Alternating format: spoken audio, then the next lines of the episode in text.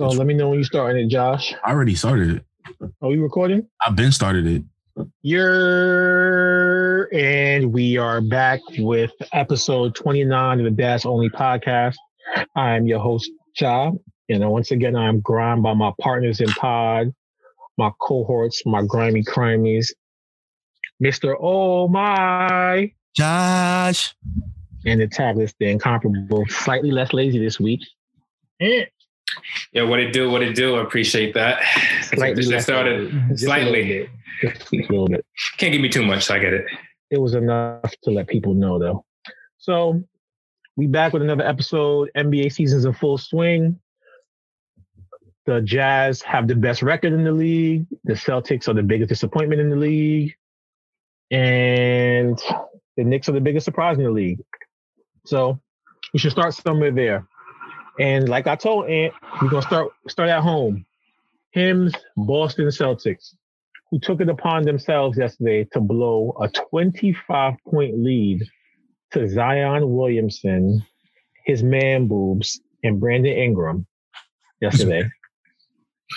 So, once again, Kemba Walker just isn't what he once was.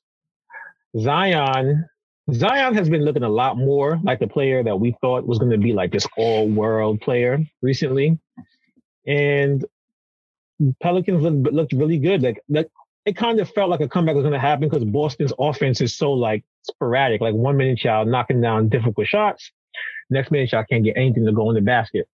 So as our resident Celtics fan, and we're gonna start with you, buddy. What do you do, baby? What's up with All y'all? What's going First, on? first, first order of business. This goes on. First, it goes on Danny Ainge. I feel like I said this on previous episodes. I, I feel like I said this on previous episodes that the team constructed isn't like it's not it's not a good team. Like the main additions was Jeff Teague and Tristan Thompson. I already knew we wasn't going to get shit done off of that. But at the same time, Kemba, I don't want to put all the blame on Kemba, but since the season, I know he had been dealing with injury issues, but he's been playing like dog shit. And straight up, that's how the way to call it. And I understand it's rust, but dog shit is dog shit no matter how it's presented to you. So that's definitely one of the issues, man. And if we keep playing like this, this will be a first round exit. I don't care who we play. I feel like we'll be a first round exit if we continue to play this route. Yeah, I keep saying So- like this. Y'all might not have a first round to exit. Y'all might just not make it.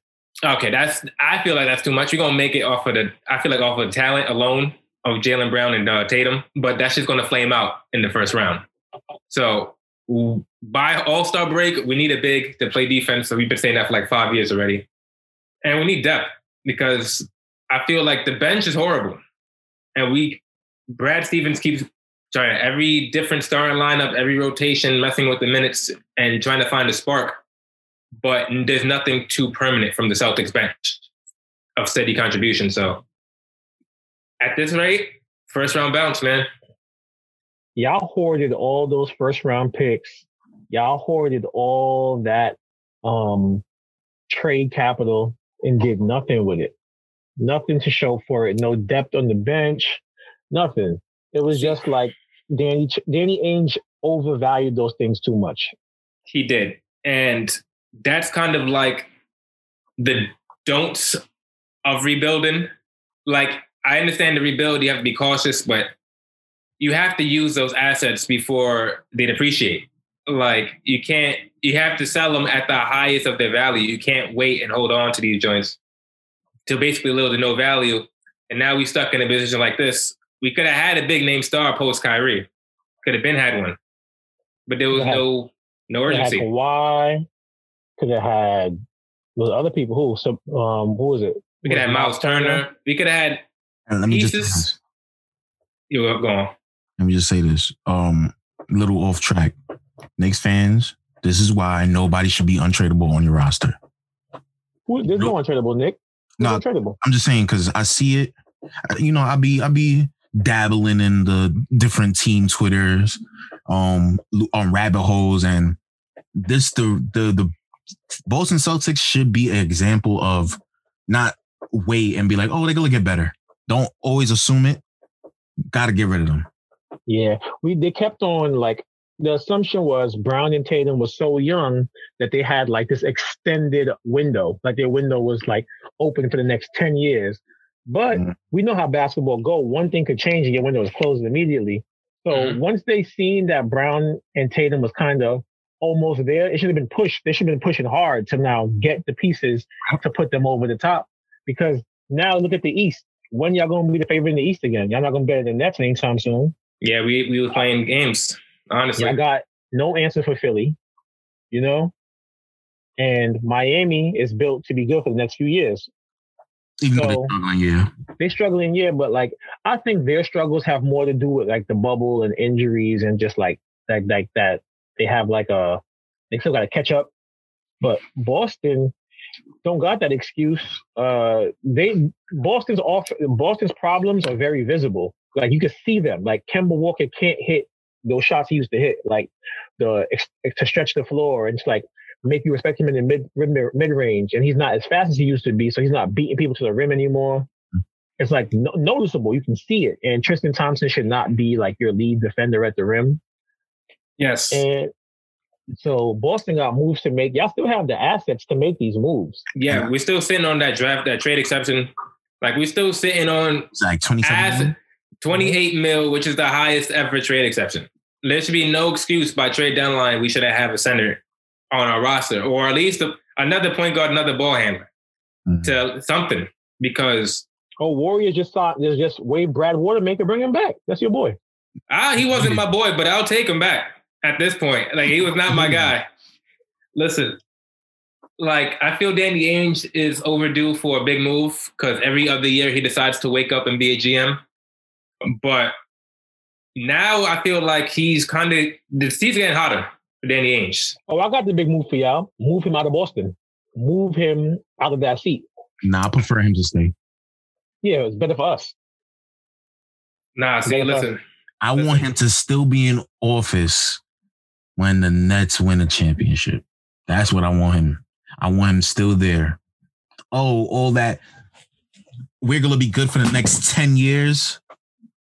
No, I want you to be here when we win a championship. And let's like just let's like I know we always knock Danny Ainge, but let's just highlight some of the mistakes he's made over the past few years. I don't know if the IT would be called a mistake, but it definitely was the in hindsight, um, it's a mistake. The, it's the launching pad of all of this. You know what I mean? Because technically, I respect you. Yes, technically, he made the right move for it's the franchise. For yeah. the franchise, he did the right thing. The franchise did, but just the karma, the like public perception of now who what kind of GM he is, and and to see like the grace that IT fell from. IT was all NBA. Now he's begging to play on Team USA. You know what I mean? I was, I was yeah. even trying to rhyme. You feel me? I just do it sometimes. My bad, y'all. Rhyming accidentally. Um, you feel me? You feel me? But um, then you you start you started from there, and we thought they was right. Yo, you brought in Kyrie Irving. That's your next move. Like, how do you? Who can turn down Kyrie? It's Kyrie. Yeah. Kyrie get there immediately. Is like not immediately because early on he was like he liked it. Something must have changed while he was there and was like, all right. Nigga know what I'm gonna say. Yeah, actually, I'm up out of here and then he leaves. And then that just and so before we even get to Kyrie, Gordon Hayward breaks his his hand or his leg. His leg. Leg. leg he breaks his leg the Off very first like play of the game, pretty much. Like an alley from Kyrie. Mm-hmm. So the player you brought in hurt your highest paid player. I hurt him, but like 10th to pass, I hurt him. Move forward from there. Gordon Hayward, like back and forth, never gets back to 100%. Y'all get rid of Terry Rozier before that because you don't think he's worth the money. And now we're at this place where you're paying Kemba Walker like $200 million.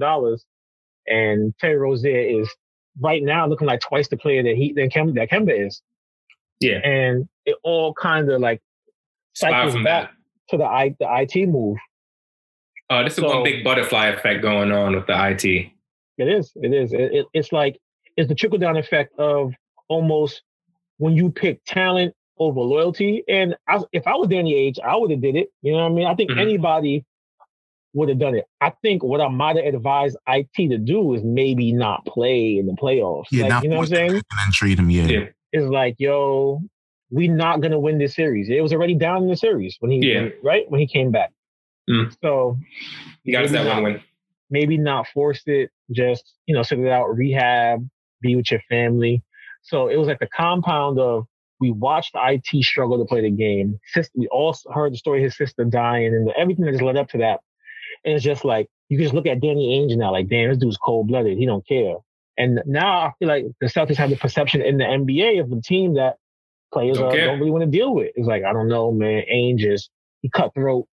Yeah, because like, that kind of like dehumanized IT when he did that. Because now it's like, yeah, he, he's a person with feelings and family they got to attend to.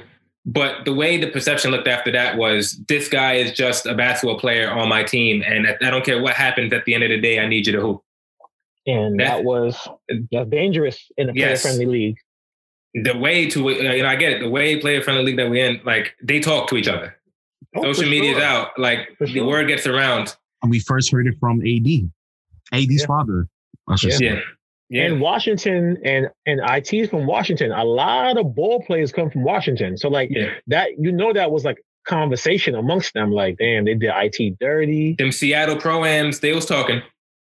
Oh, for they sure. Was, they was talking. Boston was not spoken about favorably. There was two, I just got to say that is one of the two moves that I feel like that doom Boston. And what's, it was move number two? Move number two is Tatum dunking on LeBron because that single handedly assumed that Tatum was going to take the reins and the rebuild is over. And don't get me wrong, I seen like I'm one of those fans. I was on the Tatum hype train, still am after that play. But it's like since then, that was kind of like every Celtics fan in their heads is like, this guy is the one. This is the next big Celtic, and all logic of future rebuilding and future plans out the window. After yeah, that, that makes sense. That does make sense. They kind of like they kind of like put the the plane into fast forward once um Tatum caught that dunk. Mind you, I lost the series, but yes. everybody felt like now he he's ready to make the leap.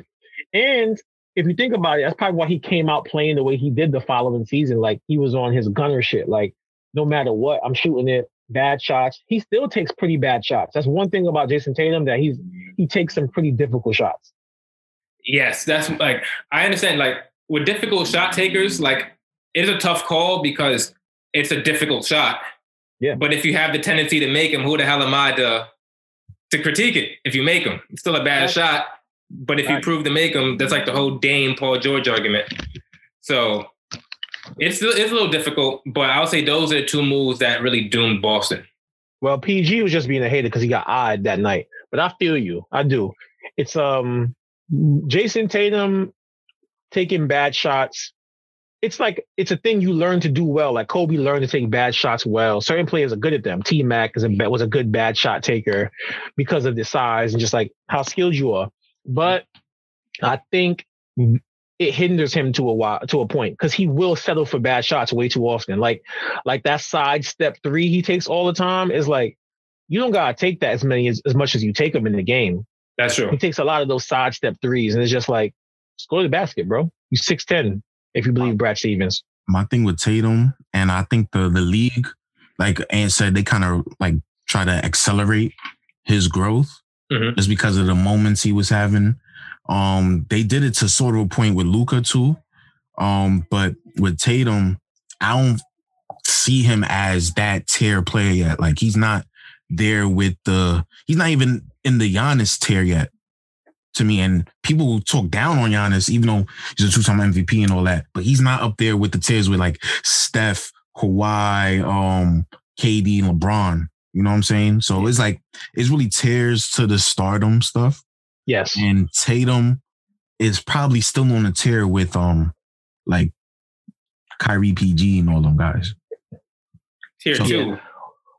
You huh? um and I think you just tier like I don't know what tier that would be. Are we doing like is the best tier tier one or is it tier like four? How are we doing this? Uh, I think Tatum is one step away from being like a true superstar. I'll make him tier two, in my opinion. However, we choose to do it. Say so like the, the, the best tier is tier one. You can do it. Best tier is tier one. So yeah, I understand what you're saying. And I think you just stumbled on a pretty interesting conversation. Just like Josh bringing up Luka, The NBA is in a weird place where like veterans aren't like um, appreciated anymore. We no longer have like this like need and want to have veterans like um, help mold players. Because think about it, like L- Luka's in what year two, three, three. he's in he's in year three, and the Mavs handed him the franchise like last season, or like maybe this year officially. Like they showing like you're the leader, and he's still a kid. You No he- the bench. Exactly. Even when he played in um in Spain in the Spanish league, like he was a kid. There was a bunch of grown men on that team. They knew he was the best player, mm. but it was like we can handle. We we're we're pros, and we will help you be a pro. You know what I mean? Yeah. Like Tatum is the same thing in Boston. They handed him the tees when he was twenty. Like, of course, certain players can handle it, and I'm not saying that these guys can't handle it. I'm just saying that sometimes it's good to have the young players just focus on being the best basketball player they can be and not having to like have the, the the team on your back in like a literal level and like a figurative level Yeah. level because someone like Luka he he's facing more backlash this year because you're the you're are you are the leader no one else is the leader but you so when we see you bitching every moment to the refs we see it when you complain all of these things when we watch you take bad threes now before him taking bad threes was fun Was like cute. oh my god look at look at look at this guy. He's he's so um what's the word this? He's so confident. And now it's like, bro, you shooting 29% from threes. That's right. Stop shooting threes. like- That's not your shot. That's how quickly the narrative changes with the situation. Mhm. Yeah. You know, Yeah. so But you're not winning. What can you do for me now? That's the that's how the world is. What can you do for me now? Luka losing um Tatum on the rough chef. Y'all y'all don't have a losing record. I think y'all 500, but it's still that's still that's still not good. rough. It's because we haven't seen the Celtics like this since what I want to say five years ago, six years ago. Yeah, it's like 2013, 14. Yeah. So It's a weird spot for y'all to be in, but Boston, like Tatum, Tatum and Brown are so good that you're literally one piece away from this all being fixed. Like see, my thing All with of that it. is that's been Boston's whole. That should be like the tagline for their team is one piece Last like away. three years, three four years, one. 'Cause piece. I've, I'm tired of hearing one piece away. Like, I understand losing to Bron, or like everybody has their heart broken by Bron at some point in their basketball career, like the last 20 years, damn near. But I understand that. But when the East window was as big as it was last year, with Milwaukee getting bounced in the second round, you just got to pass Miami. Like, it's opportunities like those that we're not going to get back. And with look at the Nets, the way they are, like that window is completely shut. well, So I would say I love the Nets like offensively, but I still think y'all one piece away from competing, like competing with them. I, I I still think they would be the favorites if y'all played them in the series, but competing to me only sounds like the series is going to go six or seven. Like if we're going to Yeah. build a team, we got to build a team for success. You feel what I'm trying to say? Like but the thing is, the Nets the Nets are in that weird spot where it's like you're not finding any team with two better players besides maybe the Lakers. You know what I mean? Like they Yeah. one and two punch. You're not finding nothing really better than that. So no matter who they play, they'd be the favorite in almost any series. So teams like that, you just want to be like, oh, that's going to be a competitive series because once a game, once the series get to game seven, anything can happen, you know. And that's the whole point of having guys like a Tatum and a Brown who can like arguably match those guys for enough time. It's the third piece, and that's like I'm not trying to jump around, but that's why the Nets have so much of a an advantage on everybody else. Is because their third piece is like the most efficient scoring guard in the NBA. their You know, third like- piece is other people's first piece. Yeah, he was your first piece a few years ago. It was. So, That's so that shit that's worked not out. That's how true it is. So like Yeah. the Nets X factor is an all NBA talent. Yeah. So it's like they their ceiling. That's why I think their ceiling's higher than the Lakers. Like the Lakers defensively can turn it up to somewhere that like most teams can't go. But offensively, if the Nets start like clicking, they'll never be a team that can score with them in the world. Like if that team starts cooking, like Kyrie, Harden, and KD together, what team has ever had two scorers on like KD and a Harden's level on the same team? Like that got, but like there've been teams that had 30 point scorers before, but in they prime like this, like Never. Never. We never seen that. Like, and then someone like Kyrie, who was probably the most offensively gifted guard, like point guard ever, probably like, real shit. Like just skill, shooting ability, handle, finishing at the rim. Like they don't get much better. So the Nets are. And the thing that's also beautiful about the Nets big three, I feel like we're giving Josh his flowers for the team, but they can all Yeah. create. They can all create their own shot. Like I feel like not many big threes can create their own, like create their own jump shot. Like this. Let's speak of like the Warriors big three before KD. It was Draymond is the facilitator. Steph can create his own shot. Clay to an extent. like it's been a minute since we've seen three shot creators in their prime on the same team. Very true. Very true. But while we're on the Nets, let's just um let's get into like the actual rundown of the show before we sit here just talking about how good Josh team is and this nigga like pass out from happiness.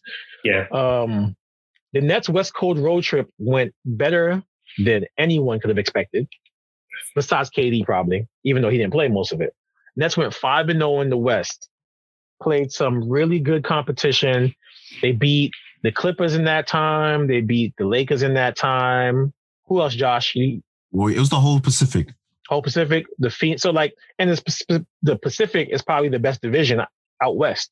Mhm, So they ran through the best division out west. mhm. Um, three of those games without KD. KD only played two games during the road trip.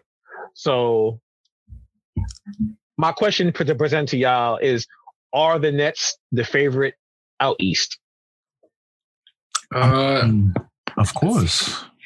there we go. You see, you hear that cockiness in that, of course. I mean, Talk your shit, like- King. like um, is we've beaten is a stat out there that we're 10 and 1 against well it's probably 11 and 1 now against teams that are above 500 so Great stat to have. all the stuff about the Nets struggling before was just them being lazy and playing down to competition, which is what I'd rather have than us beat the lowly teams and then we're struggling against the best teams. And now that's why I will be worried. But um Where you at is a good problem to have. and they're showing more effort on defense. That's what I took from this road trip. Cause you held they held three teams, I believe, under 100 in this in five games. So at least you're showing effort now because that's the only thing with defense. Just be competent. You don't have to be great, which I don't expect them to be great. Just be confident. Get stops when you need it, and we will be fine. But um, when you have James Harden and Kyrie doing what they're doing without um KD is scarier because especially um Kyrie had a bad game against the Lakers and they still I don't I don't care what anybody says when you look at the box score not it's not what you saw in that game. The Lakers were down 20 with 4 minutes left. So Yeah. so and Kyrie had a bad game. Kyrie had 16. James Harden took over. When you have people like James Harden, Kyrie, and then you put KD in that mix, it's very dangerous. I don't care if you got Embiid. I don't care if you got AD. I don't care. That's going to be hard to beat those three guys, especially when you got snipers like Joe Harris, Shamet, who's Yeah. coming along, TLC, who's just sniping, and I'm just, I'm, I'm excited. I'm excited. The, the Nets have over seven players shooting over 40% from three. That's ridiculous. Never heard. um, I just I just want to touch on um, the point Josh made about KD being out. I feel like that was probably the best thing for the Nets during this West uh this whole Western road trip for them. Just because the whole questions we had coming in with between Kyrie and Harden, how is that going to work? And taking KD out of the equation and letting them grow. And I feel like they found it because Kyrie said the magic words that we all expected anyway was let Harden run PG. Like they established that grounds. I'm the shooting guard, he's the point guard. And I feel like that eliminated most of the confusion that everybody had once the team was originally announced. Like, where's the ball Yes. going? How is this going to work? And Harden easily accepted the point guard position. Kyrie, without a doubt, would rather shoot than, you know, I'll say he'd rather score than facilitate. And KD, all he has to do is come back in there, one of the best scorers of all time, seamlessly getting another 30 on top of All KD got to do is be perfect, man, like he always is. all KD gotta do is be KD. like he don't gotta do nothing else except do what he does. So allowing Kyrie and Harden to figure out the facilitating duties while KD was out, that was kind of like how I pieced together like the light of them gelling together and them Yeah. progressing as a I team. I didn't really think about it like that, Ant. That's good. That's a good point. Appreciate it. Um, and just like, and just in terms of like the Nets' overall view, James Harden deserves so much credit because he walked in and started sacrificing immediately, which is very similar to the player that he was on OKC. He was always okay being like a complementary role. He wasn't it wasn't above him. And I'm not saying he's complementary now, but he's definitely making sure KD and Kyrie get theirs first because he's gonna get his in the in the in the um offense. It's just like naturally he's James Harden. It's like, listen, I'm gonna end up in this spot. I'm gonna hit a shot. I'm gonna end up in this spot. I'm gonna hit a shot. So he's one player that had this perception as like a um, selfish player, selfish teammate. I do think the way he left Houston motivated him to be this player a little bit more. Like I can't have left with that kind of smut on my name and then come here and continue to be that player. Exactly. So it, it, it actually probably worked out better for him that like it was such a contentious breakup between the two of them. But um Harden is he he truly needs to be respected. he truly he truly needs to be respected. Like like what he did this season is special. And what you're saying is true because um I caught myself in a couple of net games. You know when KD and Kyrie sit and they leave Harden on or, or whatnot, and he's still being passive. Like he's not like taking as much shots when he's out there with a Joe Harris, TLC, and all those guys. He's still willing to pass. He's like, I'm gonna get y'all open. I'm gonna get y'all y'all buckets. He said, This is why I'm here. He's still doing that even when these stars are off the floor on the bench. So I, I took that in and I actually thought about it like this is he's actually buying in to this role of being a point guard and sending people up. Yeah, it's because someone someone like James Harden is such a good offensive player. He don't need no one to be great. He don't need no one to be James Harden. Like mm-hmm. he's James Harden. Like he gonna get his 25, 30 regardless. Mm-hmm. And it just it's just good to see because you would think like a player like him who was so accustomed to being um just ball dominant would just need he still is kind of ball dominant, but it's like he's ball dominant in more of like a complementary role. It's more about finding the other dudes. Like Joe Harris has to be the happiest player in the league. Like he's open. there's there's there's never gonna be a reason for him to be covered again. Like if like he might see one defender for the rest of his career. You know what I mean? Like he's playing with three of the best scorers in the league, and the Nets are shooting the fucking the letters off the ball, bro. Like I've never seen nothing like this. Like it feels like every time the ball is kicked to a corner is good. And and this is one thing I like about Joe Harris, and I'm starting to see from Shamet a little bit in TLC, and um Jeff Green. They don't just jack up a shot like yeah, they go shoot the ball, but when they see somebody actually close enough to contest a shot, they could attack through the dribble. And that's why I don't know what who actually is telling them that, probably Steve Nash, but they're actually attacking on the people closing out on them and get into the hole. And that's what makes everything disoriented. Now people are over helping. Now somebody else getting open. So I like that yeah. they're not just, oh, I'm just catching shooting. That's it they collapse the defense. They have yeah. the ability to still put the ball on the ground. They're not just like shooters. It's like, no, nah, I can still put it on the ground and get to the rim. Mm-hmm. To Steve Nash's so, credit, to Steve Nash's credit, during his playing days, he was he was pretty much great at doing the dribble penetration, dribble penetration, and kicking out. Yeah, yeah. So that was to, like his whole game. Yeah. So I could. I'm glad to see Steve Nash showing his imprint, like on the Nets, not just being like a figurehead coach. You know what I'm saying? Well, so. I'm happy that he's not that um, at all. So I guess we all agree and that the Nets are the team to beat out East. But yes. um, who would we say is their biggest competition? I'm gonna start this one off. I'm gonna go with yeah, Philly. Just just off rip is Philly. Mm-hmm. Just because like as constructed right now, Joel Embiid would average 45 and 15 on this team. Like as constructed right now, like he would just continuously turn over his shoulder. Shaq, bro. Yeah, you wouldn't be able to nothing to do with him. But I'm not worried about Sixers. All right, and you have Simmons who can play defense on any of these three guys at a really high level, but he can only guard one of them at a time. I think this is where they really, where the problem really sets in for them. We'll be looking and, for Harris. And yo, and this is something I stole from Charles Barkley, and I'm going to keep it now. He said it the other day on Bill Simmons' podcast. He was like, something that will never change is in the playoffs, the ball always finds the guy who can't shoot. Always, every single mm-hmm. time. And that will I don't care what Ben Simmons do this season. I don't care what he does. As long as he can't shoot, Philly will not get over the hump. They, that's exactly what I was, that, that was my next sentence. Yeah. Not, they're not a viable postseason threat until they trade Ben Simmons or he finds a jump shot.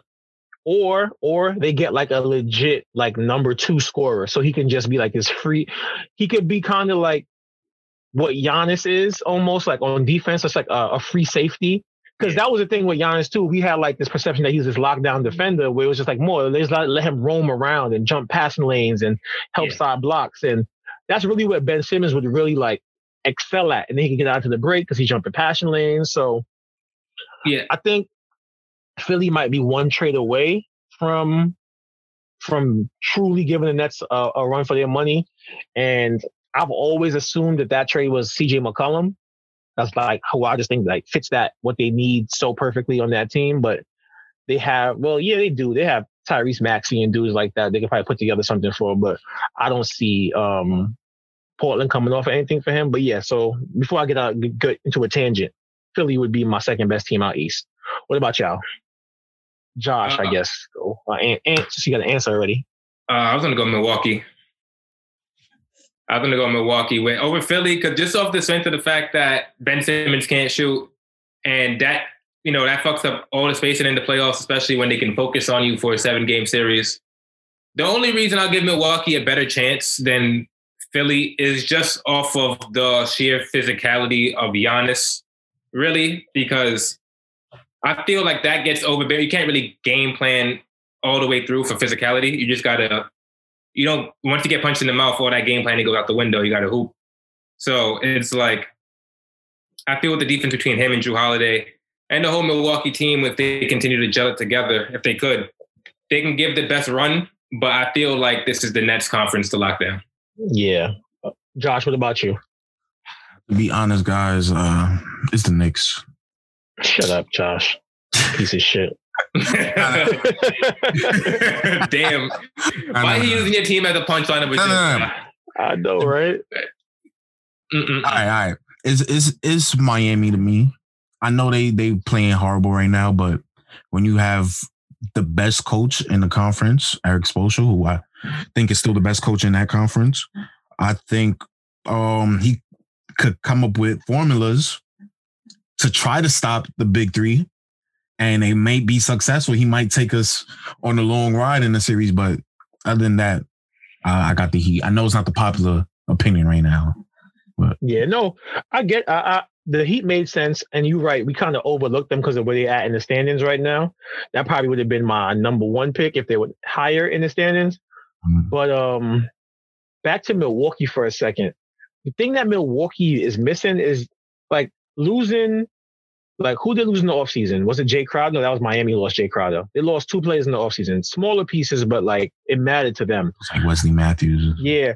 They lost guys who like solidified their defense. You know what I mean? Like that's what happened. That defense used to was like all world last year. It was one of the best defenses in the league. Mm-hmm. And now you you accent from more from Donte DiVincenzo and guys like that, guys who are not good defenders. It's like you Pat Connaughton and these dudes, like you relying on them now. Before they were luxuries last year. And you see it when it comes down to late games, like they just don't have enough dudes, especially when they play in the Nets. Like early in the season, they played the Nets, and it was a great game down to the fourth quarter. But then what happened? It was big three versus big three. And the next mm-hmm. big three like, we're not gonna miss. Y'all definitely gonna miss before us. And that's what just happened. Like KD, Ky- Kyrie, and, and um James Harden just kept on scoring. That's my other problem with um Giannis.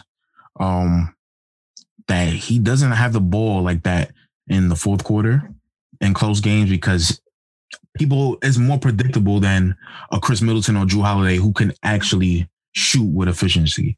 Yeah. Um, so they had the ball in Khris Middleton hands when they was playing the Nets, and that's when it was just like, okay, so we have, like Josh said, ja, we have um KD, Kyrie. Well, it wasn't even Kyrie. Kyrie wasn't even playing. He was on a sabbatical. It was we have KD and Harden, and you're relying on Khris Middleton to carry you in the fourth quarter. I like our odds better. Yeah, exactly. Sure. It's just um they have like this their offense has a ceiling, so does their defense. The Nets defense has a ceiling, their offense is unlimited. And it's like, it's like, and that's like with the Lakers too. Their offense has kind of a ceiling because the shooting isn't as great and it's just kind of just KD and AD. But that defense ceiling is unlimited. That the Lakers could hold a team to 75 points, and I wouldn't be surprised. So those are the things like you got to have something that you're just great at and Miami is super great at defense. And like that's why Josh answer kind of makes the most sense because they have the most ability to keep on throwing bodies at at um at Brooklyn and have enough shooting on the court to try to keep the game close. And that probably is the formula to really beat Brooklyn: threes and defense. So I think Josh kind of had the best like breakdown on that one, but the Nets are most definitely the favorite out east. Um, so coming off the Nets being one of the best teams in the Eastern Conference, let's look at some of the guys at the bottom of the East. So if you look at seven through eleven, which is like the teams who are fighting for the playing spots right now, we got the Knicks at seven, we got Charlotte at eight, Chicago at nine, Miami at ten, and Atlanta at eleven. So of those b- bottom five teams, which two will most likely be the seven and eight seed? Um, let's start with you, Ant. Who do you have of those bottom five seeds, the seven, eight to eleven seeds? Which which two was uh, most likely to make the postseason, and, and why? Uh, first, I got the Heat just because of you know the defending, not defending anything, but coming out of the finals last year. they was there defending Eastern Conference champions. Defending, there you go. Defending Eastern Conference champs. I forgot the term for it because they ain't defending the chip. But that's true. I'm like a defending Eastern Conference champs. You got the Heat, so I feel like they they could make a push towards the second half of the season, and I can see them not finishing with home court advantage, but slightly below it, like the fifth or the sixth, with the right surge. And out of the teams, I, I feel like I feel like it's going to be the Knicks, man. I feel like the Knicks are going to sneak in there with that last seed. I feel like, like you guys. I feel like you guys can maintain. It depends what you do at the deadline if you do move Randle or not. But I feel with no moves, I feel like you guys could sustain at the AC spot. Yeah, from what I'm reading, we plan on keeping Julius simply one because he's balling, and two, he has like a pretty team friendly contract. He makes 19 million. Like dudes who put up his numbers is making 25, 30 right now. Yeah, he's definitely so I, this offseason. Yeah, he's going. He's probably going this offseason. He's I, uh, if he if he, he probably going this offseason. Josh is right. That's real shit. But at the same time, if we don't get the right piece for him, I think he'll still be there. Like we would have to get like a star player for him. So I don't think they're letting him walk just for nothing. No. He, Brad, Brad, man, but chill. My son, who, who? Uh, the Kentucky kid in Minnesota that's rotting away. KAT. I just seen Julius outplay that nigga last night. that's fine. I know what you mean, though. I did watch Julius Randle outplay him last night. So, but you're right. You know, COVID, bro. The Knicks is Kentucky um pro. That's we, we, we Kentucky pro team. We the New York Knicks of Kentucky.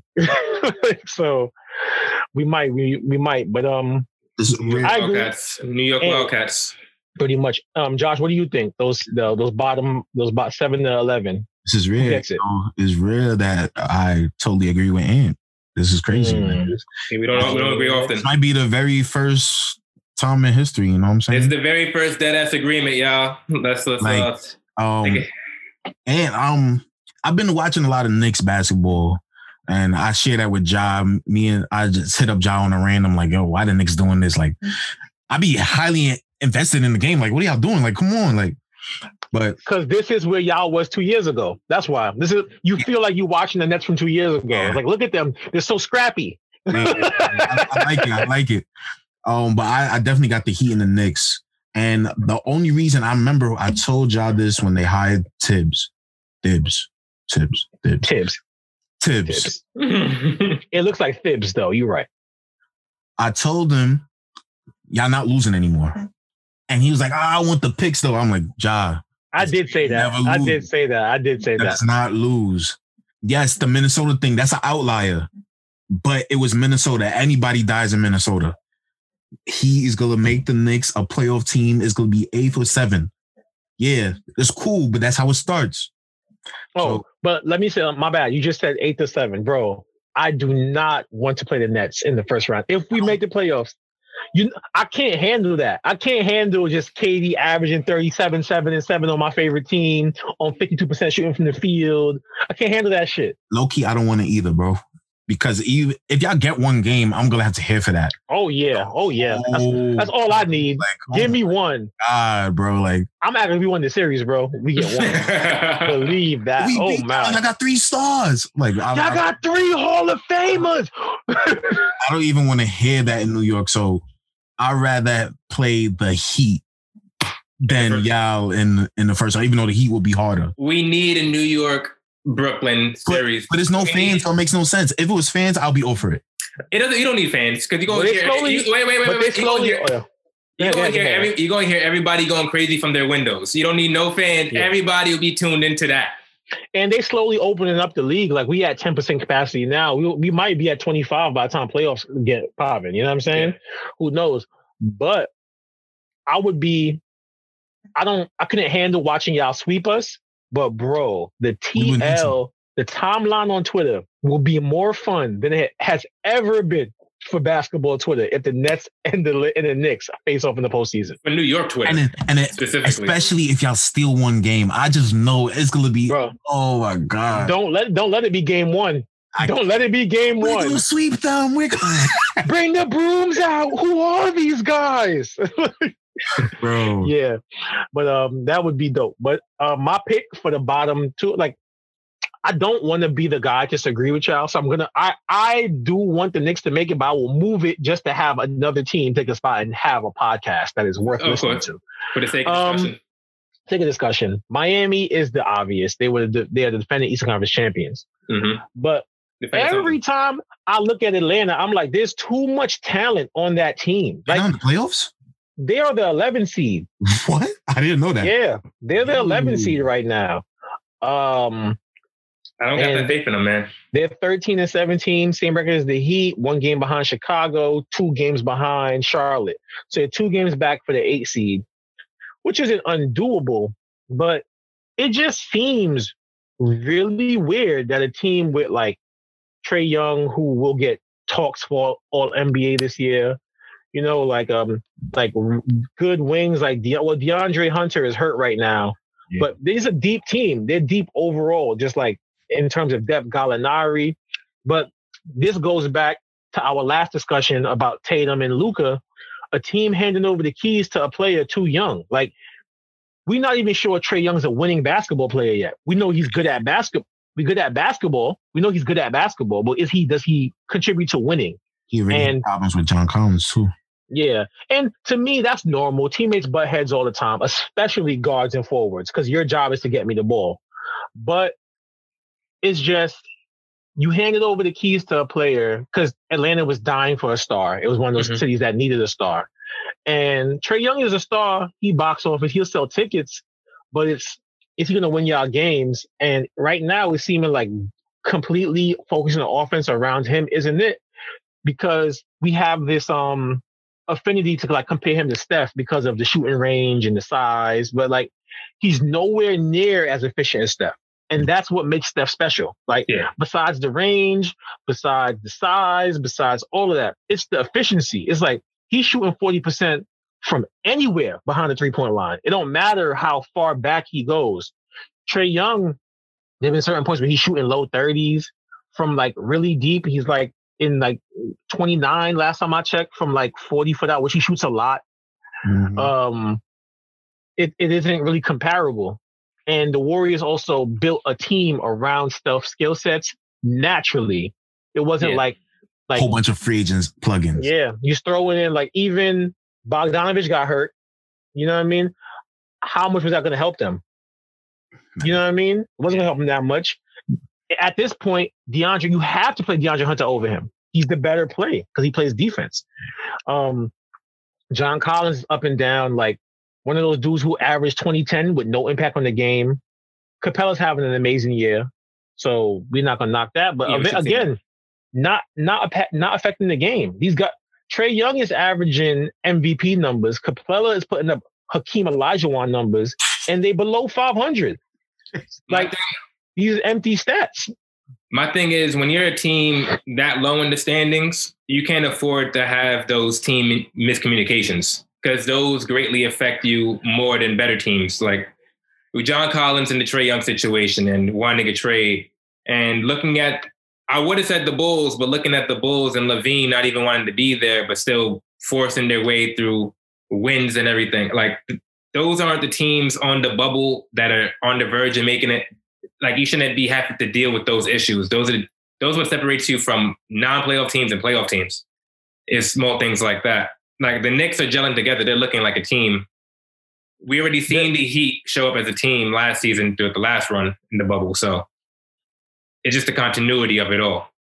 like to, you brought back up the Knicks and like perfect example from like comparably to like Atlanta. Um, Atlanta has the better team. The, the, they have the best player between Yeah. both. I'm, not, I'm actually not sure Trae Young's better than Julius Randle. I'll take that back. But they have what people would consider the best player between the two teams. On paper, yeah. But the Knicks have what the Nets have now. What teams like what great teams have? You have like a uh, a culture that you're building. You have like identity. Yep. You know every night the Knicks going to play defense. We might not hit threes. We might not be the best offensive team, but we're gonna play defense every single night. And that comes from the team. That comes from Tibbs, and that comes from having players like Julius Randle who are hard workers, or RJ Barrett who are hard workers. Like the team is built on defense and hard work. Offense will come. Atlanta's Atlanta's um identity is Trae Young. yeah.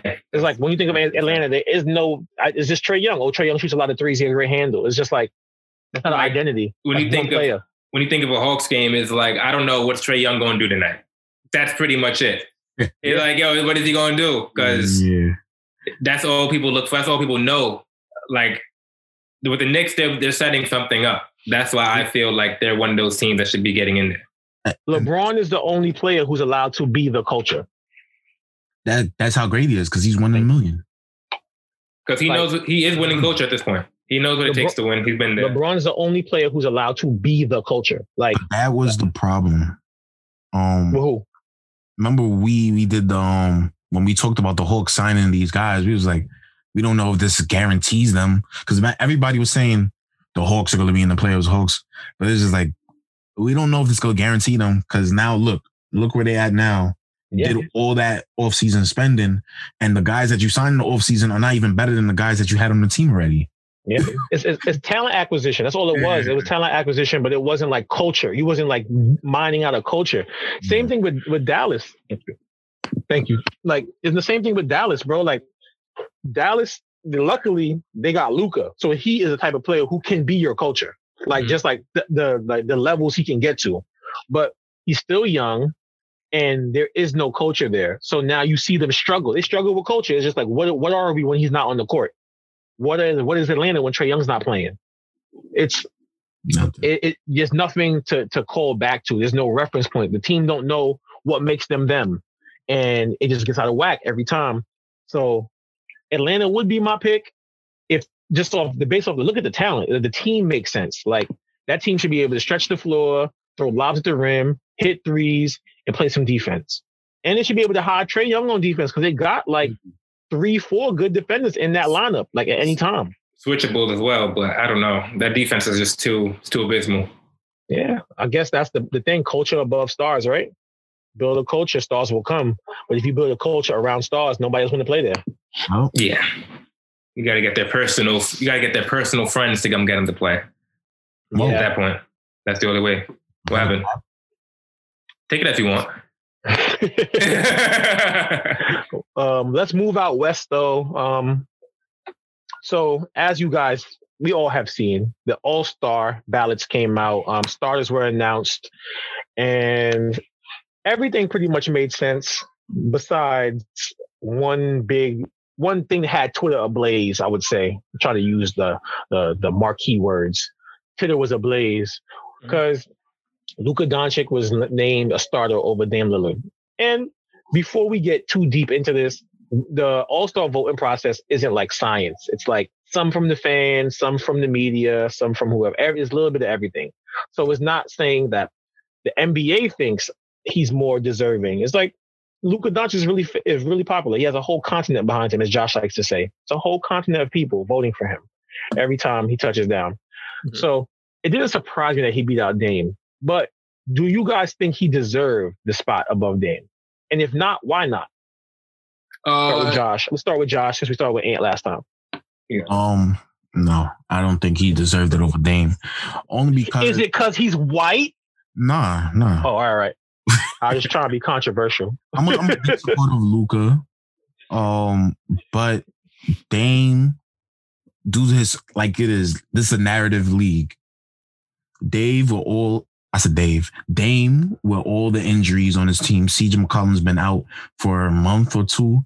Um, Nurkic's been out for a while also. And they're the fifth seed and he's playing out of his mind. Um, it's not like the stats is like way off. Like um Luka's averaging 35 while he's averaging 21 is actually closer than a lot of people think, except for the rebounds wise. Rebounds wise, yeah. Um college college graduate guys. yeah, but I, that's why I got Dame because he's been playing out of his mind. He's drive this team all the way to the fifth seed when they're not supposed to be here.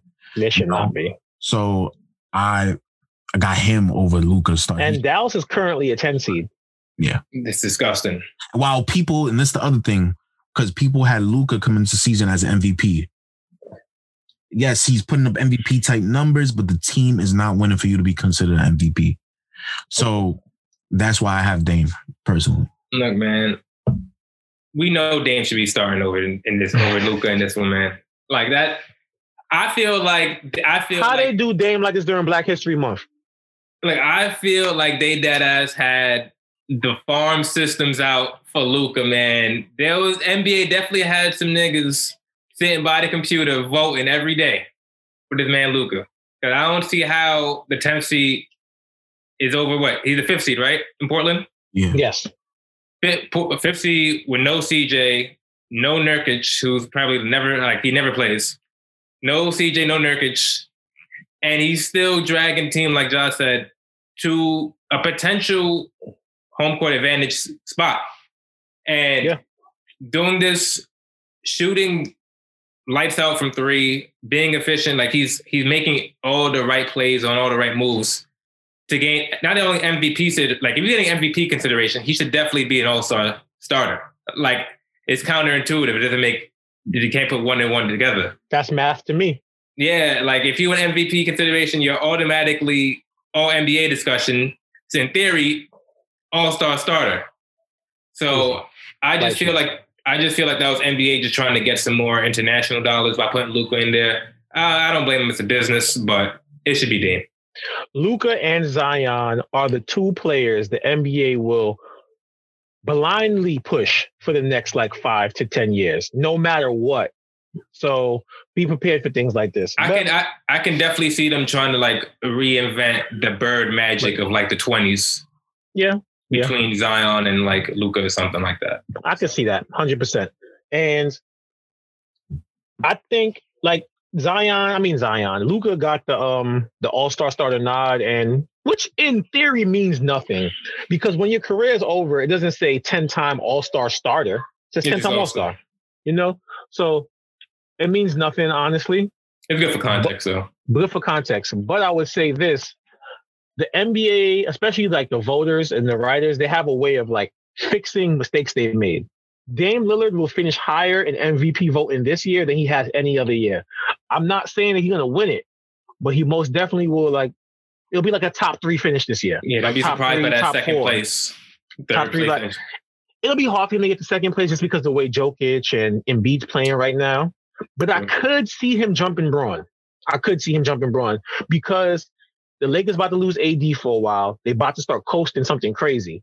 I think so. I think you can see a big like like some coasting coming from the Lakers because they don't care what seed they get in. They don't get. They don't care if they anywhere between one and five. They think it could be anybody out west, anywhere in the league, and they should they should feel that way. So I could see them attempting to coast at some point, and I can see Dame falling into that that third spot in the MVP vote race. And if he was to end up winning it, that would be great. I don't really see him winning it with the way Embiid and Jokic are playing so far, but anything is possible. But yeah, I do agree. Dame is more deserving of the All Star starter, but they never even gave us like a a criteria. You know what I mean? It's just like be popular. You know what I mean? Just Yeah. be popular. And That's it. it's hard to be more popular than Luka Doncic. Kids love him, white and black. Got a whole country behind him. Super charismatic kind of player.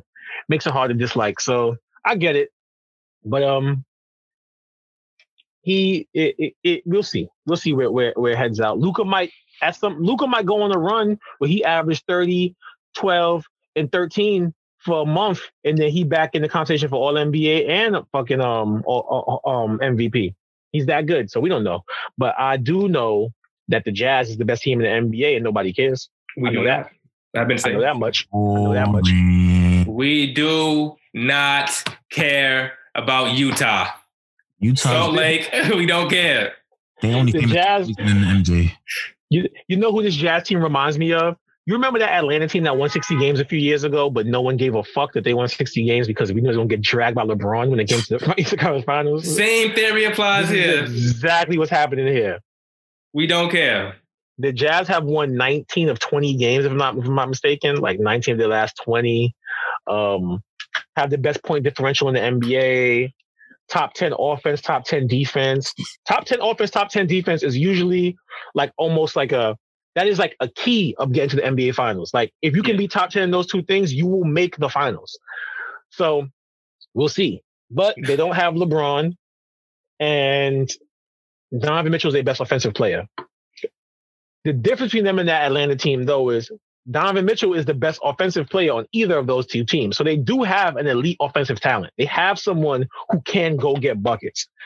But we've already seen how AD does Rudy Gobert. No chance. Um, there's no answer for LeBron in the whole NBA. Ben Simmons and KD do the best job, but that's about it. Don't nothing else but Kawhi when he feel like playing defense. But um, that's about it. So This team is a fluke, man. It's a- it's a Okay, so season. I got a question on um scale of one to ten. What are the Jazz's chances of making the finals, NBA finals? zero. Whoa, buddy! Zero. It is a zero. We- They are not making the finals. I would not go that far. Zero. One. One. I, I'm sorry, Donovan Mitchell and Rudy. One. You get one. It's not happening. I think they have a thirty percent chance. So That's out of- Josh. That's Josh being nice. Because as soon as we get off this podcast, that shit's going to jump down to one. I got a higher number for y'all. What's his Higher. number? I was I was gonna say forty percent from the jump. I think they got. Oh my god, that's generous. That barring injury Okay, I ain't. on any other team. I Because- think there's there's something to be said about teams building chemistry over a certain amount of years. This team has been, besides Mike Conley, this team has been together for about four years now. They have chemistry from coach to p- best player to worst player. This is a, a team that has been built together. Like I they've get- been through the, they've been through the ups and downs. They had the Rudy Gobert, Donovan Mitchell thing. They they back good. Like they had all the storylines that usually leads to a team making like a push. Like, and people got the Clippers just above them. Like, bro, have we not watched the same Paul George? Like, have we did we not watch that shit last year? Did it not happen? The reason I say thirty percent is only because is only two teams that I could see beating them. The Lakers, of course, because once AD's on that floor, Rudy Gobert is obsolete. Facts. But if they face the Warriors in the first round, if they face the Warriors in the first round, Steph will Say it, Josh. So Steph will beat them. that is a statement. All right, hold on. Oh, wait, wait, wait, wait, wait. That's the only two teams. All I'm gonna say That's why I is say thirty percent. If they We got gotta bet- the Lakers and the Warriors, they're good. Yo, that's a hot take right there. Bro. we got to bet that the Warriors are going to even make it to the playoffs. That's a whole different argument. But the Jazz, they got to see the Lakers. That was a hell of a statement, Josh. I wasn't That was. expecting that one. I was, I was not expecting the Warriors to be the next name out your mouth, bro. The Warriors are the eighth seed and the Jazz are still at one. I'm scared for the Jazz. So I'm what they do? So what did what did the Warriors do when Steph don't got the ball no more? Who scores then? Who scores when Steph don't got the ball? Kelly Oubre is back to normal. Oh my, back to normal. Nigga, please. Waking up still there. And they they dropped Wanamaker for a reason. They got a move coming. All right, bro. We'll see. We'll see. I- Oh, don't sleep. Don't sleep. I got the Jazz. Probably zero getting, percent. I, I bumped it up to one out of pure courtesy to Donovan Mitchell. Out of pure courtesy to my boy D Mitch. Yo, they got All I'm, you're a Mets fan. You get the one percent. You get the ten percent. All I'm gonna say is Rudy go like it's two. It's mainly for me is like a they're well coached. Yes, I get that, but it's two team. It's two players that really mold this team. Is Donovan Mitchell on the offensive end and Gobert on the defensive end, and everything in between that is greatly coached. Yes, but those are the two anchors. Now Donovan Mitchell could. He's shown that he can hold it down offensively and Gobert showed that he can make his teammates better. But Gobert is like the only all defensive person I know that makes his teammates better and still gets cooked individually. So I don't understand, like with the proper, with the right matchup, Gobert is obsolete out there. No matter how much impact he brings his team defensive rating, it doesn't matter because with the ads, with the Jokic, you know, with the right matchup against them, it's going to be difficult because I don't have that much faith in Toby Flenderson, Mike Conley, Royce O'Neale. I even know who else on there. I don't got faith in them boys like that. I like Bogdan. Bogdanovich's cool. If But you guys don't, if you guys don't know, Ant is calling Joe Ingles Toby Flenderson Yes, for those who don't watch The Office. from The Office. So you got a guy who working in HR in between Donovan Mitchell and Gobert, and that's pretty much the story of the Jazz. Like they're being carried by two people, and that's not going to last them that long. Especially that Oh. Gobert can't create his own shot. You're right, but So why is it crazy when I say Steph could beat them? because it's just Steph. If that's one person, And Draymond? You mean Draymond, who averaged five points a game? Draymond? That's fine. That's not fine. Dubs, getting dubs. it's Steph That's getting not done. What- what- that is- With the, with the James Draymond. Draymond averaging five points a game is like embarrassing. Like that is that's a layup, a layup, and a foul shot. he plays 30 plus minutes a night. That's that's, that's a whole nother minutes just to conversation. A whole nother conversation. But okay, so Josh has the the Lakers and the Warriors as their true rivals. Ant says they have no chance. Besides Doesn't matter. Donovan We don't being the next care man. about Utah. We don't care about Utah. We don't. Yeah. We don't. Yeah, the facade. no, no one does. Not especially Don't take that back. Because they fan. they're 24 and 6. They should be talked about a lot more. Donovan Mitchell should be in the MVP conversation. We should. Um, but No, MVP. I don't know. he should be. It's parallel You to know- Derrick Rose MVP year. I'm talking Hove about once Derrick said, "We don't believe you. You need more people." That That's that fact. applies to the Jazz right now. We don't don't believe you it. ever compare Donovan Mitchell to Derrick Rose again in your life. We're not going All to talk about that on this. Relax. Listen, that was a Relax. response, Ja. You're better than that. Nigga, hold on. Let's have a conversation. Let's let's go over on a tangent for a second. You think they're the same level player? No. I just say All right. that they're The fuck we arguing about this. I'm saying that their season is parallel with each other. That's it. The MVP season is the same thing as Donovan Mitchell's season this year. we actually believe the Bulls, though. we did. I didn't. Derrick Rose. Derrick Rose is. Y'all believed him over LeBron? No one. That, no, that's not more really. believable than anything the Jazz is presenting to us right now. Yeah. Watch The out. Jazz, do that. The Jazz can win another 20 in a row. And the shit's only going to get bumped up to 30% for the finals. Nigga, I ain't believing in it. That's Yeah. cool. No one believes. No one believes in the Jazz, but for you to compare Donovan Mitchell to Derrick Rose is blasphemous Oh my gosh. and What's wrong buffoonery, and all the Chicago gangsters are coming for you now. you? Mhm. I'm Let's see who. him. I'm phone Let's see. Let's see who protects you in Utah. Not the Mormons. They got guns and shit. Chicago people don't even know where Utah is, bro. And That's a fact. They don't know where. Defended. Sheesh. I'm not gonna go that far, but um, Any of our Chicago listeners, man, he meant that shit. he meant it, and his address is On his phone. address is beep beep beep beep beep beep. beep. Imagine I give out your address on here, but um, Bro, meet me, meet me in Veer. Facts. meet you in the video. Okay, Crippy. Uh, Zach LaVine and Bradley Beal. What's the difference? one actually Uh, trying to one one's complaining and the other one's hooping. What's the difference?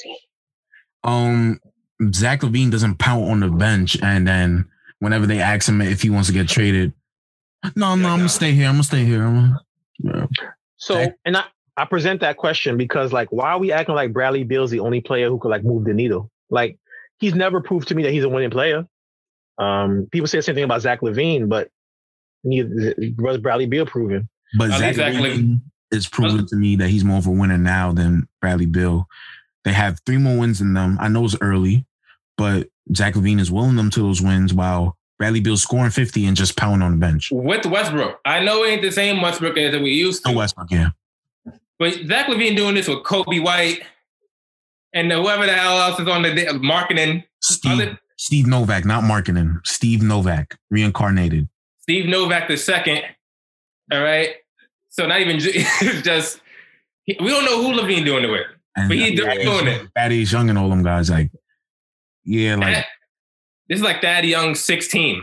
All right. Yeah. So The Bulls do have a better roster. After we just named it, like named them off, like besides Westbrook and Beal, Westbrook and Beal might be the only two NBA players on that roster. Like I know the Asian community loves Roy Hachimura, but I ain't seen shit. Um, so that is the difference. But I'm just saying, like we give Bradley Beal has had this whole like big like push behind him all season about oh this this gruntled star who could really be helping the team. I think Zach LaVine can do the same exact thing. Exactly, yeah, absolutely. because they play the same exact amount of defense. So Negative five. um, I, I I'm more in favor of Zach LaVine's younger, less injury history. I'm good. I mean, we did forget that he did tear his ACL back in the day. I know it don't look like it. Zach LaVine. Yeah, didn't he not have a tear Yeah, torn but ACL? Bradley Beal has more surgeries on his Yeah. body. I just that's right. I, I just for Beal, I just don't like the passive aggressive route he's taking with this. Like Bro. he's he, don't try to gain my sympathy. One, you Bro. took the extension. You knew this team was headed to nowhere when you signed that extension. So the, I don't I don't feel bad for niggas who take the money because it was a choice at that point. Bro. Boom.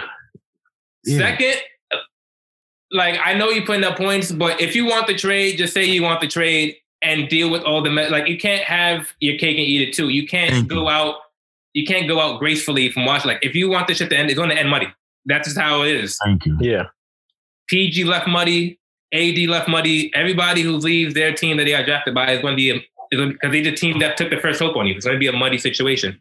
Got to get the balls and take it out of that. do you think that he is trying to like create this narrative of being like this um this superstar who's stuck in this bad situation Yeah. because because he saw how James Harden shit played out. Yeah, Like- he wants people on his side. This yeah, is the he first time because I don't know. I don't follow Bradley Beal, so I don't know if he got that attention like that before. But this is the first time people are actually giving him attention. yeah, Yeah, and this- he don't want it to go the wrong way. I agree. This is the first time he's gaining, I would say, more of a national attention more than anything because Washington was never getting much national televised games. Last playoffs was like 2016, so they haven't seen much prime time. John Wall was always the franchise player prior to everything. So this is like the first time Bradley Beal is getting recognized for the work he's put in in Washington, but he hasn't achieved anything besides averaging 35 points a game.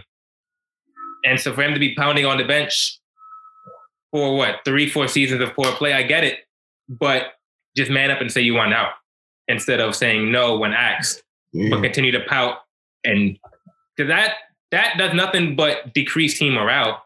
Like you, your teammates see you huffing and puffing. I wouldn't want to play with a nigga like that, huffing and puffing, Mhm. trying my best, and you complaining. And that's not the only thing. How does that look to your younger teammates that you're mentoring supposedly? Now you've shown them, oh, if I'm doing all this and okay, the rest of the team is not good right now. Oh, I could do that when I get good. When shit not going my way. So it's like I I'm not I'm not a big fan of Bradley Beal how he acts on the bench. Um, and then he makes sure he he knows Kim's gonna be on him. So Yeah. he makes sure he does that towel over the head, rubbing his face. He makes sure he does it. So I was like, Don't don't forget about his girl being on Twitter acting like like she his PR rep. She be on Twitter like she, she, what she tweeted again? She's like, um, she's sick of losing or something, something like that. And she's sick of losing. What the hell is she sick of losing? It was just like, bro, She like, out there playing 40 minutes a game. like this is not a good look. I don't care how you just want to be the the media darling because you are right now, but this is not gonna last. Would you keep doing this? At a point, everyone, what's the um, the the statement from Batman? Um, be a hero so long, you live long to see him become a villain or whatever that is. Like that's just what it is, bro. Like if you want to leave, they're gonna be mad at you, bro. That's just it. That's how sports fandom works. It does not matter. So just like yo, stand up, put your chest out, and be like, yo, I want to get traded. I don't want to lose no more. I don't want to waste no more of my prime here. I'm good. And few people gonna write some articles, some blogs gonna pick it up, call you a traitor or whatever. Then you're gonna be on another team in a few months. You're gonna be happy. Doesn't matter Like- if you're winning. They will forget about it. Stop playing like stop, stop trying to play both sides of the fence, bro. You can't want to leave and want to stay at the same time. It's not that difficult of a decision. Mm-hmm. This is like, you know what I'm saying? You're not picking no life or leaving Washington. Who cares, bro? Like Trump, they just kick Trump out. Just be next. He's right behind them. Nobody cares now about AD, what he did to leave. Nobody cares right now. Nobody's talking about the Harden thing, and that thing was ugly. Nobody's that was that was two months ago. Exactly. The ugliest, the ugliest player moving of my lifetime. That's the ugliest I've ever seen it get between a player and a team before he left. Hard. Yeah. That shit was nasty. We don't give a fuck no more. Nobody so it Bradley Beal start winning because best believe a team that's gonna win that's in contention for championships go trade for you. It's gonna be mm-hmm. Miami. It's the Lakers are always in it. Or maybe, Denver. Denver, maybe the Clippers. You, you have these options out there. So if you just say it now and then until waiting for later, you don't want to end up like a boogie. Yeah, whereas too, you get traded too late past and it's you know, like, nothing to the team. Is like that's I don't want that to happen. Like, yep. And while we while we right here on like this, we kind of have James Harden's name in the air along with Bradley Beal's, and you just you just mentioned I'm um, Denver. Like, do the Nuggets feel stupid like taking Jamal Murray off the table for the whole James Harden deal earlier in the year? Yes. Like they, I think what happened with the bubble was people kind of stopped realizing that like they will some players will never play this again because there's no fans, there's nothing around for them. They completely focused on basketball. They're in this bubble place. There is no distraction outside. So certain guys are gonna lock in and have like career years, and certain guys are gonna like fizzle out because they need like human interaction to be who they are. Like they going through the mental parts of it. Mm-hmm. The Nuggets let the bubble turn Jamal Murray into a non-negotiable. And we could be in a world right now where James Harden's on the Nuggets for Jamal Murray, Michael Porter Jr., and like two picks. That could that, that could be the world that we was in. And then the Nuggets ceiling is finals. Like that's it. Yeah. Jokic and Harden finals. You know what I mean? So I think that's something we gotta like pay attention to. Teams have this bad habit of putting players as untouchable way too soon. It's mm-hmm. like, like, like, memory even with Boston, I feel like Boston had turned Tatum into an untouchable way too. I'm not saying you should trade him. Yeah. I'm just listen, just listen. You know what I'm saying? On Terry Rozier too. Jaylen Brown was untouchable. They want to trade him for Kawhi Leonard. You know what I mean? And I kind of think they're right at this point. If you look at the two players right now, I would kind of, yeah, they they, they kind of like hung tight and, and held that right. But still, like, I think that's just a lesson. Like as you bring them up as a lesson, like stop. There's like six untouchable players in the NBA, you know, and like Should only be six. yeah, and stop like adding names to it. like uh but yeah, that was my tangent real quick. On to the all-star reserves. So as we saw as TNT does every year, they hosted the um all-star announcements. And like with no there was no um surprise of like the the main the big names of who made it because you know it's the NBA. We know the big dogs, the KDs, LeBrons, the you know those kind of guys. But reserves have not hit the streets yet, so we wanted to give you our All Star reserves. Pretty much going to be pretty similar. It's like guys around the league that guys you should, should be All Stars. Let me run through the All Star starters first. In the West, LeBron, Nikola Jokic, Kawhi Leonard, Steph Curry, Luka Doncic are the starters out west. And out east, Kevin Durant, Giannis Antetokounmpo, Joel Embiid, Bradley Beal, and Kyrie Irving. All make sense to me. Um, I would replace Bradley Beal with Jaylen Brown. That's just me. I thought Jaylen Brown was more deserving of that um All Star starter spot this year, but mm-hmm. you know we like kind of picking at straws at that point. But mm-hmm. let's move towards reserves. Um, let's start with Ant this time. Ant, who are your Eastern Conference All Star reserves? For the East, I got I got Tatum and Brown. I got both my boys on there. Got to go deservingly so. Yeah, you know I'm gonna be biased and put both my Celtic boys there. I got Harden on that. I got Harden on the list without a doubt. Randle, Sabonis. I got Ben Simmons, and to come down to the last one, I got Zach LaVine nice. in that spot. I felt like he's really been uh, dragging the Chicago Bulls through the mud here, man. For a team that wants to trade him, he's still hooping. So yeah, I feel like with all of that, it's kind of opposite. Like we just talked about Bradley Beal. So I feel like he's like very deserving on that last spot, man. I feel like everybody else is self-explanatory. They've been hooping. And I feel like um just like we all got him on our list, so we can just talk about him now. Sabonis is a name that's just gonna be like passed over, like no one's gonna talk about it, like, but he is like your prototypical power forward. It's like when you build power forwards, it's kind of what you want from them. You know, rebounding, mm-hmm. like low post scoring, mid range scoring. Like he's a real like throwback power forward. So it's kind of good to see him getting his love. Yeah. Um, Ben Simmons, a lot of guys were fronting on this season because like his numbers don't like pop off the screen. But that's like when you gotta look at the game, look at impact, like watch how they perform, like or the things he does to like help the team. He's clearly an all star. But um, Josh, what about you? Um, your Eastern Conference All Stars. You know who I'm Reserve. with. You know who I'm rocking with. My first, my first pick is Harden. Shout out to my son. You know, brought that Houston source to Brooklyn. Um, Sabonis, um, playing incredible, like you said. Tatum and Brown. Got Randle. Shout out to the Knicks. Gang, gang. Um, I didn't want to put him because I'm a hater, like Josh said about Ben Simmons. Um, and Zach LaVine. Yeah, I think my I'm just gonna keep it short, so we don't gotta keep saying the same names over and over.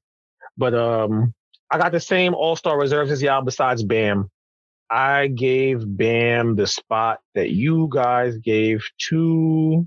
Looking at y'all teams, I'm missing something. Tatum. I ain't got. Oh, I ain't got Tatum. No, I got Tatum. Oh, I don't got Tatum. I should have Tatum. That was a misprint. So Tatum. um, do I got too many people? That is eight. So hold on. Who I'm gonna take off? Nobody. You trying to, you trying to take? You trying to cheat, my nigga? What's up? What's up with you? You gotta take Bam off, bro. No heat should be in the All Star game. How you gonna cheat this? You gonna cheat look, the segment, man. man. Let me look, man. I'm looking at this again. Now you're right. All right, man. Fuck you, Bam. You out. So we all got the same teams. We all got the same Eastern All Stars. Um, Bam. So like, let me just make a case for Bam. So I had to take him out last. Bam is an all star. The Heat have not performed as a team as well as we would like them to, but Bam and Adebayo is an all star, especially the way he performed the other against the Lakers. He's just one of those guys that's a big game performer. Um, I think since coaches vote players in, I think Erik Spoelstra is pulled within the coach ranks, and how Bam is like the kind of player that every coach kind of wants, just that tough defensive minded rebounder, like just like prototypical. I think he will make it. And I think that the people who might suffer most is are between um um Julius Randle and and um Zach LaVine. Those are the two names who I think are most likely to lose their spot to uh, um Bam just because Bam has like the equity with the coaches already. So that's where I start in the East. Let me run off my Western Conference All Stars, just um, so we can get it out the way. I have Donovan Mitchell, Chris Paul, Devin Booker, Damian Lillard, Zion Williamson, DeMar DeRozan, and Paul George. I think of anybody here who I can see losing this spot, maybe DeMar because you know no one cares about the Spurs, and there's a yeah. bunch of great guards in the West. Even though I think he's listed as a forward now, but um, that would be my one pick if someone had to be removed for another player. Josh, what about your Western Conference All Stars? Like you, I do have DeMar Rosen, De- DeMar DeRozan, just because of how the Spurs have been playing this year. Um, even though his stats are not like great, uh, I still got him in there. But I got Donovan Mitchell. I got Rudy Gobert against my will. um, um, PG, you know, he always plays well in the regular season. Mm. Um, mm-hmm. CP just full of shit. Deepak and Dame. Josh put PG on the list. I just want to say he's full of shit, y'all. How? You don't mean that. You don't mean that. You don't mean that. But my thing with PG has always been he's great in the regular season. No, you put PG in there for the sake of basketball credibility. Like you had to put him in there, but you didn't want to do that. No, I did. I did. He deserved it. He deserved it. Even though he gets cold pussy every game. Sheesh. Look, man, I'm full of shit because I got both Donovan Mitchell and Gobert in there, even though nobody cares about Utah. Uh, besides that, Dame Dollars is automatic. Uh, I got Zion in there. I feel like Zion gonna get some love because the league loved that boy. That's the next up. And he's putting up all star production. He's an all star production. Like I would like for him to rebound more, but he is like an all star in terms of he's shooting sixty percent at the rim. Yeah, yeah, he's not missing. Like he's too big down there. Is he even the best player on his team? Uh, he's the most important player on his team. He's not the best, like skills wise, or like in the most polished. But in terms of just dominance, I think he's the most dominant on that team. Once he gets down to that low paint, what are you doing?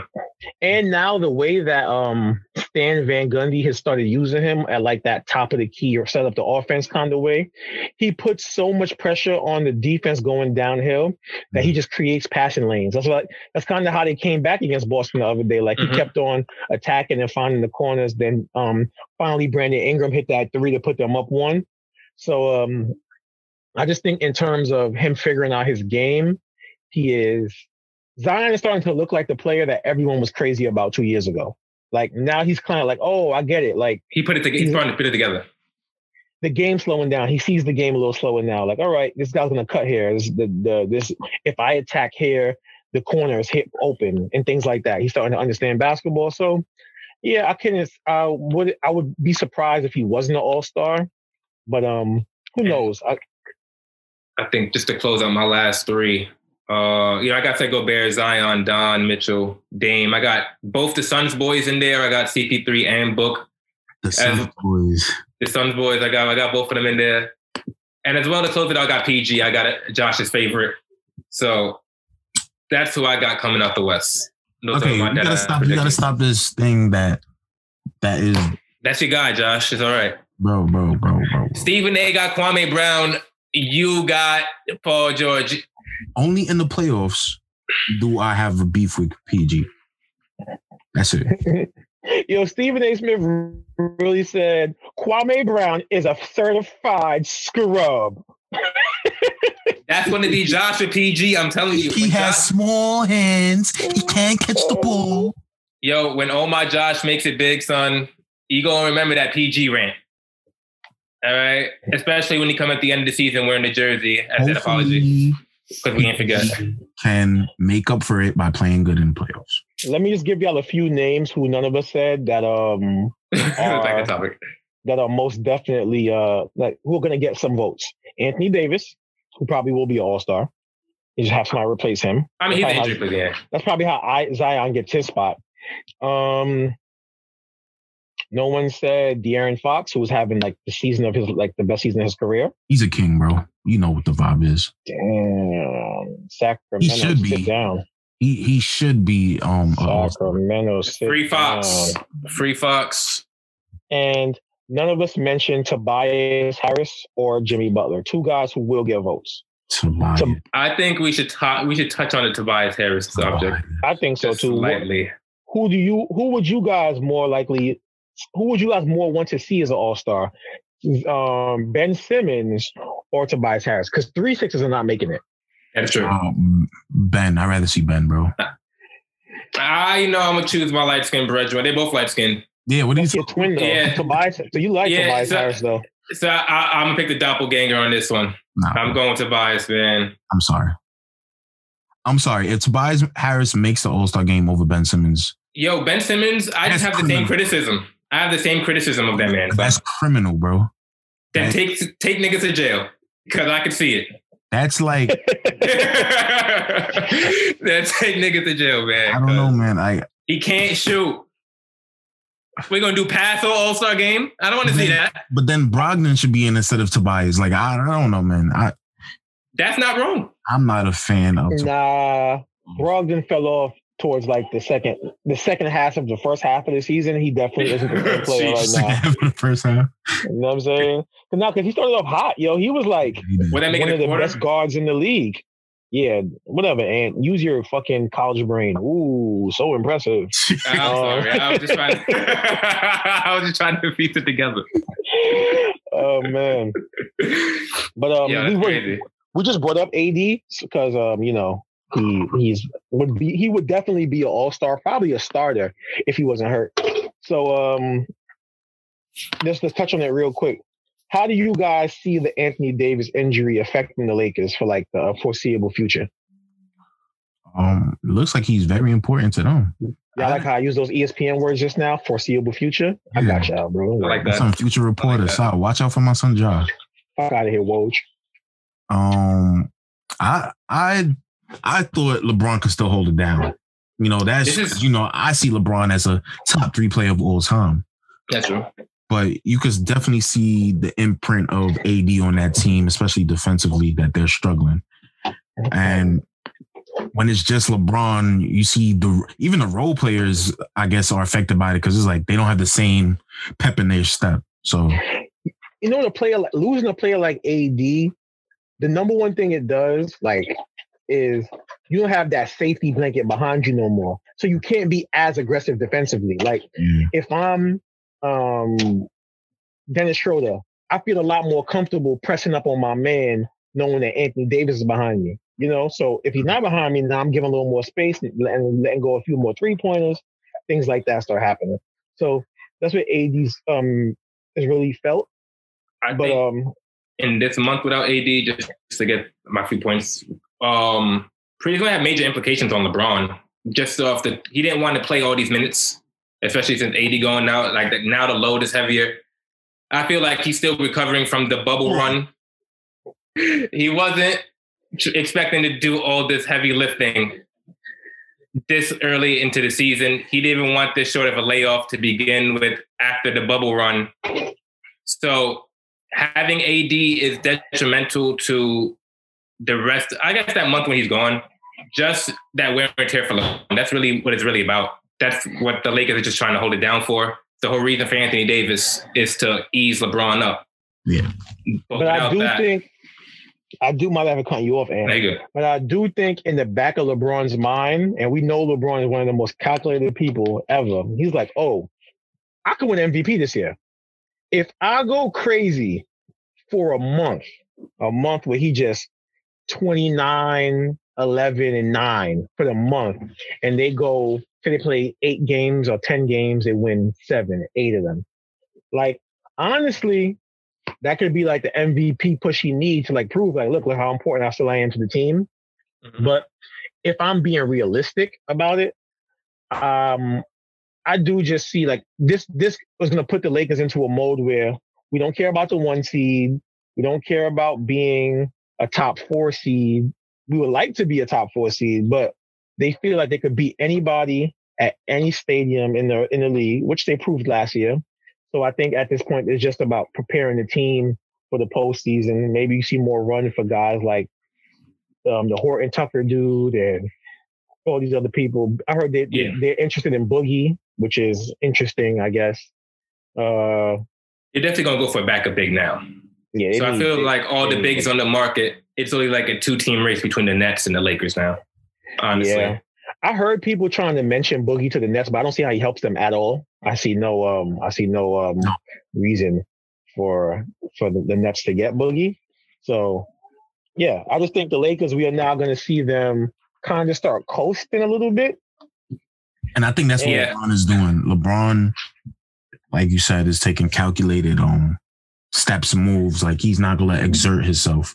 Like he knows he at this age, his old ass, um, that he could calculate. He don't gotta go crazy for wins in in um February. Cause it's not like is you're a new team like the Nets who need these wins to build chemistry. They already know what they are. The Lakers already know that. You're defending. Yeah. So they he knows I'm gonna just play the course. I'm gonna get the wins when we need to. I'm gonna just fill out this process. We're not gonna fall that much, but we're gonna be good by the playoffs. Yeah. That's a fact. And one more thing that before we um since we still like on that like we still around the All-Star game, how do y'all feel about the dunk contest being during the halftime of the All-Star game? I heard it was the skills competition and three point contest too. Ugh. I heard the skills. I think the skills is before the All Star game, and all the you know all the skills, the three point shootout is before that, and I think the dunk is during the halftime, That's which is kind of disrespectful to the dunkers. If mm-hmm. you know, like, I feel when done correctly, the dunk contest is beautiful, like the 2016, you know, best dunk contest in my opinion. But it's just kind of like they're rushing it, and I feel like it's just a lack of creativity or lack of new dunks. But it's always disappointing to see the dunk contest treated like a castaway because it can be a real spectacle when given the opportunity. Yeah. Yeah, I think that they're right. The NBA is in this weird spot where they've never been this thirsty for money. Like they're a business, so they always want money, but they've lost so much money over the past two years that they kind of just trying to do things. Um, we haven't really spoke on it. It's not something that we don't really talk about, like the behind the scenes in the league and the front office and those kind of things. But I don't think Adam Silver has handled this season well. I think he has done a, I would say, a less than um, adequate job Yeah. at handling the Z, like just how they handle COVID, how they handled like the All Star break, like all these things. Um, how many like postponed games there was early on in the season. He could um, yeah, them trying to like squeeze all these games into like this dead period they're supposed to have at some point this year doesn't make any sense. There's no way you're gonna play all those games in that time. It's just And it's the first. We don't yeah. even know the second half of the schedule too. We're not gonna find out till like All Star break. Exactly. And then and then like you just have like the season just feels so disconjointed and you force the all-star game, which is nuts to me. You're putting you're putting the 24 best players in the league in one place while there is a disease that's passed through the air. Mhm. You know what I mean? In the most open party city in America right now. It just feels like a bunch of misses. Even the Atlanta mayor, Keisha Bottoms, was like, yo, we don't want it here. Like we I, I, we get it. We have like a good friendship with the NBA, but the the, the All-Star weekend will not be the same All-Star weekend you used to. She's trying to like cancel parties, which she has no power to do. But it's just It's not setting a good precedent. For, even the the politicians in the state are telling you it's a bad idea. Yeah. But you know, business must be done. So we will see how as usual. things move forward after that. Um Put some respect on the Dunker's name, y'all. put some respect on the Dunker's name. What we gonna say? You know what I mean? Harden, Like, if you hear me, please, please, please just behave this weekend. I mean that weekend. nigga, you know Harden 4 I PF. Nigga, he out there. Nigga, 4 4 PF, he out there. You wildin'. No, Bid for Harden, please, we need you, bro. Please, no strip clubs just for that weekend, bro. You go to Bro, the strip what- club as as soon as we win the championship. Please, we need you. Bro, when New York opened back up, James Harden is going to stimulate the strip club industry by himself, bro. by himself. He's sending kids to college. He's he's sending strippers to nursing school. All of that, He's like, I still got this all untaxed money from Houston. What's up? Bruh. He about to be throwing it. Real talk. And Casanova in jail, so nobody gonna rob him. So perfect. My son Harden gonna be all right. All right, y'all. This has been episode 29 of the Dash Only podcast. I am your host, Ja. Once again, I have had the pleasure of being joined by my crimey, my grimy crimies, my partners in pod, my cohorts, Mr. Oh My, Josh. And the tagless, the always incomparable. He got bitches coming over. And All right, I'm out of here. Later, y'all.